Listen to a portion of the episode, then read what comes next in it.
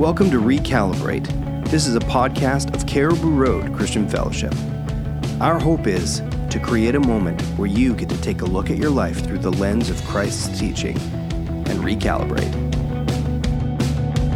Welcome back to Recalibrate. We're getting towards the end of Hebrews chapter 11. In fact, in our church, we're about to finish the series with one last message on Sunday morning. At the end of Hebrews 11, after the writer has given some very specific examples of people who were shown things unseen and then followed and walked towards those unseen things, he then goes and, and just, he just, basically he says, "Let's what more can I say? Verse 32. I don't even have time to tell you about. And he begins to list off so many people Gideon, Samson, Barak, David, Samuel, the prophets, and on and on it goes. Basically, he's saying the word of the Lord is filled with people who um, were given dreams and visions, or as we learned about Rahab, where, things were put into their heart, not so much a dream or a vision, but, but they just knew what the right thing was to do the Bible's full of it. I mean, honestly, when you think about all the greats of the Old Testament, they were ordinary human beings who, by God's grace, their eyes were open to see the unseen. And they gained a faith, a confidence that God was going to do something, and they just needed to persevere until that thing happened. And it's just so many of them. And he says that by their faith, these people did amazing things. When God opened their eyes, they were able to, some of them conquer kingdoms, some of them were to lead with justice, some had saw the mouths of lions shut, like, like Daniel. He, he didn't go into the lion's den, um, with great fear because he had been shown by God ahead of time what God was going to do. And he, he just, there was a sense of calm about him because he was showing the unseen he goes on. He talks about women receiving back their dead. It was uh, the the the woman who used to look after the prophet Elijah. There's just so many amazing examples. But what's interesting um, is that he doesn't just give examples of people who saw victory. I want to read to you uh, halfway through there as he lists off the greats of the Old Testament and people who were shown the unseen. He then switches and shows some of them it didn't actually work out well for them, even though they saw the unseen.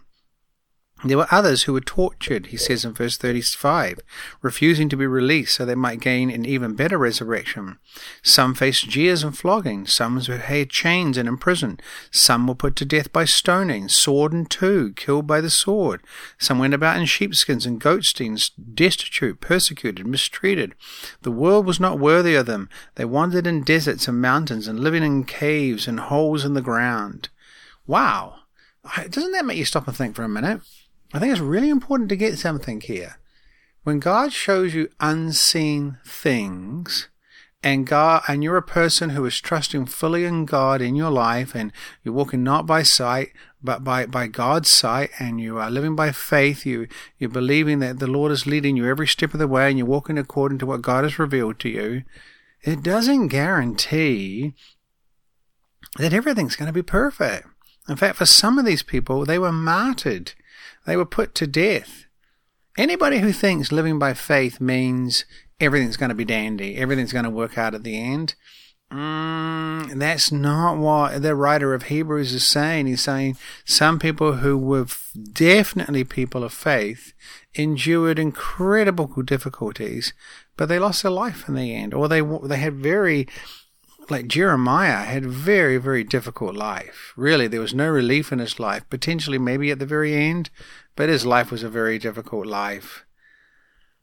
One of the things we've got to realize is that when we talk about living by faith, there's one unveiling of our eyes that is greater than all the others.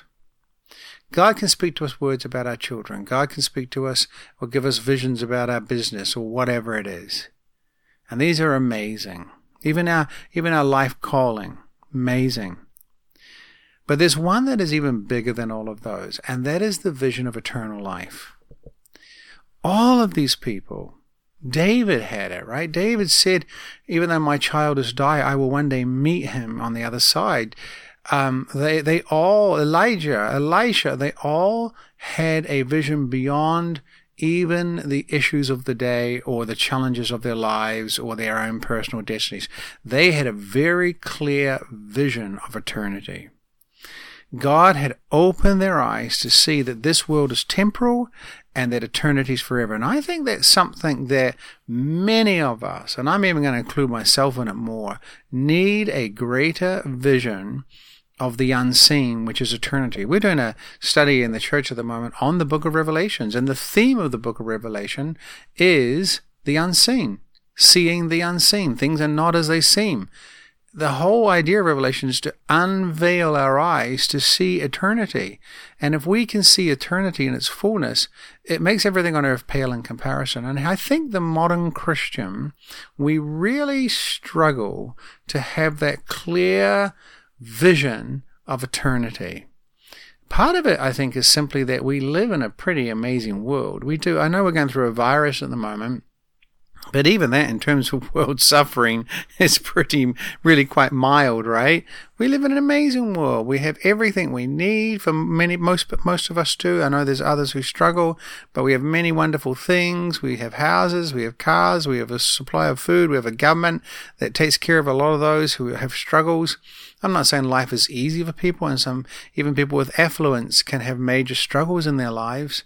But the reality is, that we are so used to resolving life's problems in this world that our vision of the unseen world, our vision of eternity, I think at times is very small. When you think of people like Paul the Apostle and the other apostles, they had a really clear vision of eternity. They really believed, they saw more of the world to come than they did of this world that we live in. And I think so many of us our faith is more about getting through daily life problems here, and we don't really see how temporal this is compared to eternity.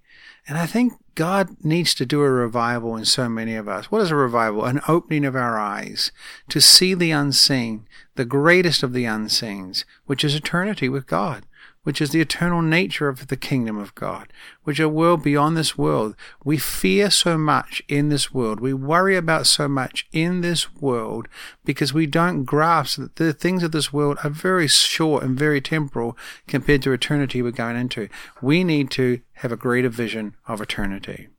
We need God to open our eyes.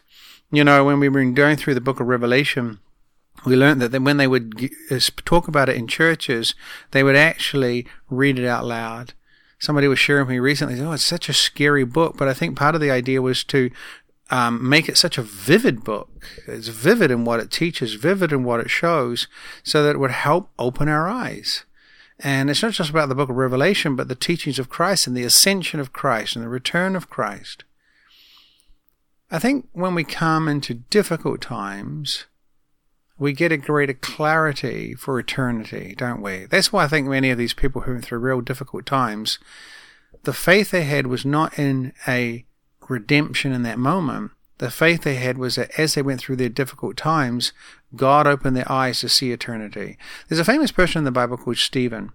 He was a disciple of Jesus. He was one of the deacons in the early church, and God empowered him to preach, and he preached a very bold sermon against the religious leaders and they took him out of the Sanhedrin and took him to the uh, outside the city walls, and they stoned him to death.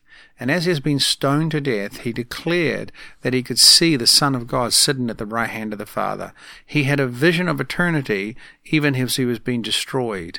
And that kind of vision caused his testimony to be so strong. In fact, Paul the Apostle, who was Saul at the time, was most likely at that, that, that martyrdom of Stephen, and it greatly impacted his life because people saw a man who, as he was being beaten in this world, his eyes were lifted up to the unseen, and he was seeing the invisible world.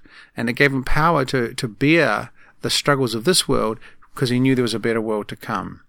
It's our prayer today, my prayer today, for you and for me, that God would open our eyes to see the ultimate unseen, which is heaven, which is eternity, and to make it so real to us so that we would have perspective and, and, courage in this world to be bold. realizing that so much of the stuff we worry about is really nothing in the light of eternity. Well, God come, God come, Jesus come, open our eyes, give us an eternity in our hearts, that we would be better witnesses, right? We'd be better at sharing the gospel. Open our eyes, Jesus, to see the real, ultimate, unseen eternity with you. Make it real to us, Lord, that we would get the perspective and the faith to live this life the way you want us to live it. We pray this in Jesus' precious name. We want to thank you for joining us on Recalibrate today. For more information, please check out our website at crcfchurch.com. Let your will be done